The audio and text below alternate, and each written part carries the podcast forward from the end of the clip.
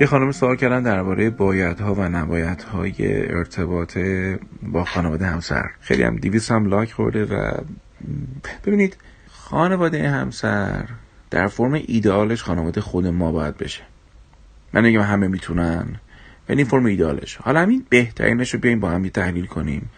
ما تو خانواده خودمون چقدر رابطه با همه اعضای خانواده خودمون خوبه؟ خب نیست دیگه. این واقعش اینه که همیشه یک داینامیکی یک لایه پنهانتری از روابط توی هر گروهی از آدم ها حالا اسم بذار خانواده بذار تیم کاری بذار هرچی وجود داره.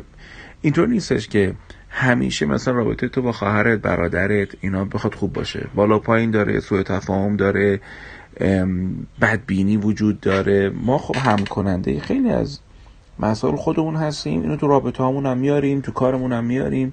خب حالا اگه من تو خانواده خودم این مسئله دارم طبیعتا تو خانواده همسرم همین مسئله رو به نوعی خواهم داشت دیگه. مطلب دوم این که یک نوع رابطه ای هم بین خود اون آدمه یعنی زن تو یا شوهر تو با خانواده خودش وجود داره. آیا این دوتا باید شبیه هم باشه؟ خب نمی‌تونه. چون تو یه ویژگی خاص خودتو داری تو از مهارت های خودت استفاده می‌کنی همسرت از مهارت های خودش استفاده می‌کنه. چون ذخیره تجربه و خاطراتی هم که با همدیگه دارید فرق می‌کنه. اگر مثلا همسر تو یک آزردگی هایی یا یک دلبستگی ها و شیفتگی هایی نسبت به مادرش و پدرش داره خب بنا نیستش که تو این رو تجربه کنی دیگه. خب امکانش نیست اصلا. حالا با در نظر گرفتن این محدودیت ها من فکر می‌کنم اتفاقی که باید بیفته اینه که ما سوء تفاهم رو به خانواده همسران میاریم پایین تر نگرانی رو دامن نمی‌زنیم. احترام اصلا ثابت نگه میداریم. صحبت ها رو با واسطه منتقل نمی کنیم خودمون اگر نگرانی یا سوالی داریم مطرح می کنیم می‌دونید من فکر می‌کنم اینجوری واقعی تر این داستان. و امید دارم که تو این شرایط با شفافیت با مراقبت کردن از همدیگه با جرأت ورزیدن در ابراز حرف خواب و کلمات و با پیوستگی داشتن من فکر می‌کنم که این مطمئنم که رابطه خیلی بهتره میشه ساختش با خانواده همسر. اونجایی هم که در واقع همسر ما گیر می‌کنه می‌تونیم رفع گیر کنیم و بهش بگیم که تو مدل خودتو داری من مدل خودمون لازم نیست خیلی استراب داشته باشیم. بپذیریم که بعضی از مسائل می‌تونیم حل کنیم و بعضی از مسائل خب نمی‌تونیم حل کنیم احتمالا باید هضمش کنیم.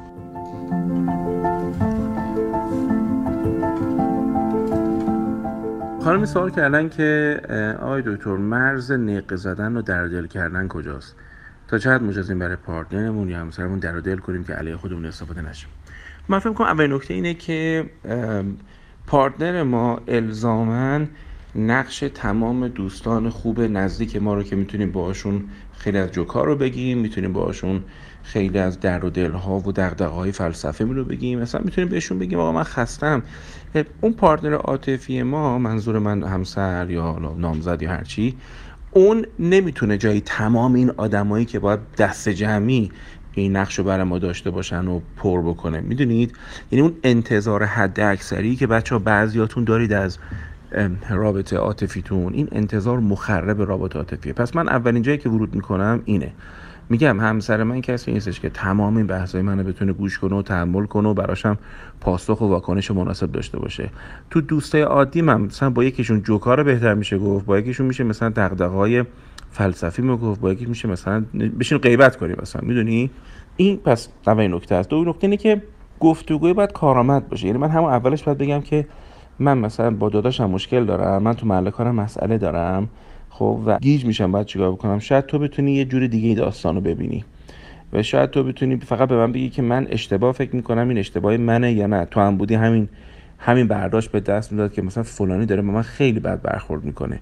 یعنی حالا یا ازش سیمپاتی و همدلی می‌گیریم یا اصلا نه ازش کمک می‌گیرم برای حل مسئله. این که طرف علیه خودم استفاده بکنه و نکنه بستگی به جنبش داره دیگه. یعنی اگه من خودم آدمی باشم که آتو بگیر هستم و از لابلای حرفای آدمه یه چیزی برمیدارم بعدا تو سرش می‌زنم طبیعتا این رفتار ممکنه با خود من بشه دیگه نباید. جواب های هوی نبایدم زیاد ورم کنم.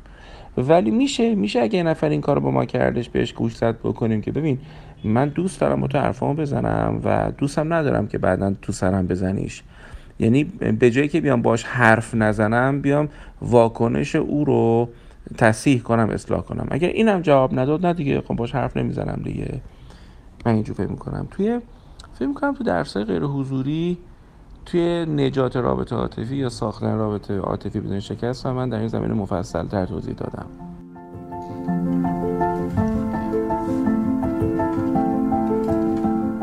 سوالی کردن خانمی درباره این که من حق طلاق می‌خوام نامزدم دوستم داره ولی با مهریه پایینم زیر بار این قضیه نمیره. من فکر می‌کنم این موضوع موضوع فرهنگیه و تو فرهنگ ما دخترها حق طلاق رو می‌خوام به خاطر اینکه در به در دادگاه ها و محاکم نشن.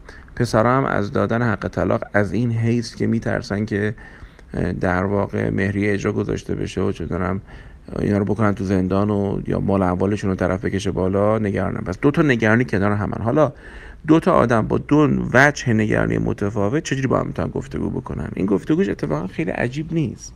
ببینید وقتی من میام به فرد نگرانیشو رفت می‌کنم میگم مسئله من اینه. خب؟ و مسئله تو هم مثلا فرض کن نگرانید. نگرانیمون رو با هم دیگه مطرح می‌کنیم و سعی می‌کنیم به راه حل برسیم دیگه. یعنی خانواده ها اینجوری هم که متقاعد میشن که ترسشون ازشون بگیری چیز سختی براشون نیستش. ظاهرا البته چیزی که شما میگید مهری هم پایینه آدم انتظار داره که طرف بگه پس من بعض از نگرانی رو نباید داشته باشم دیگه. اینجا دیگه چیز فرهنگیه. مثلا تعریف stereotype ی یا قالبی که از این مرد هستش که مردای خانواده نمی‌دونم شیری مردای خانواده پلنگی مثلا از این حقوق نمیدن که اونا هم میشه با مذاکره به نظرم تا حد زیادی حلش کرد و کلا هم اینقدر سختش نگیرید اگه آدم حسابیه. خب به نظرم اینقدر سختش نکن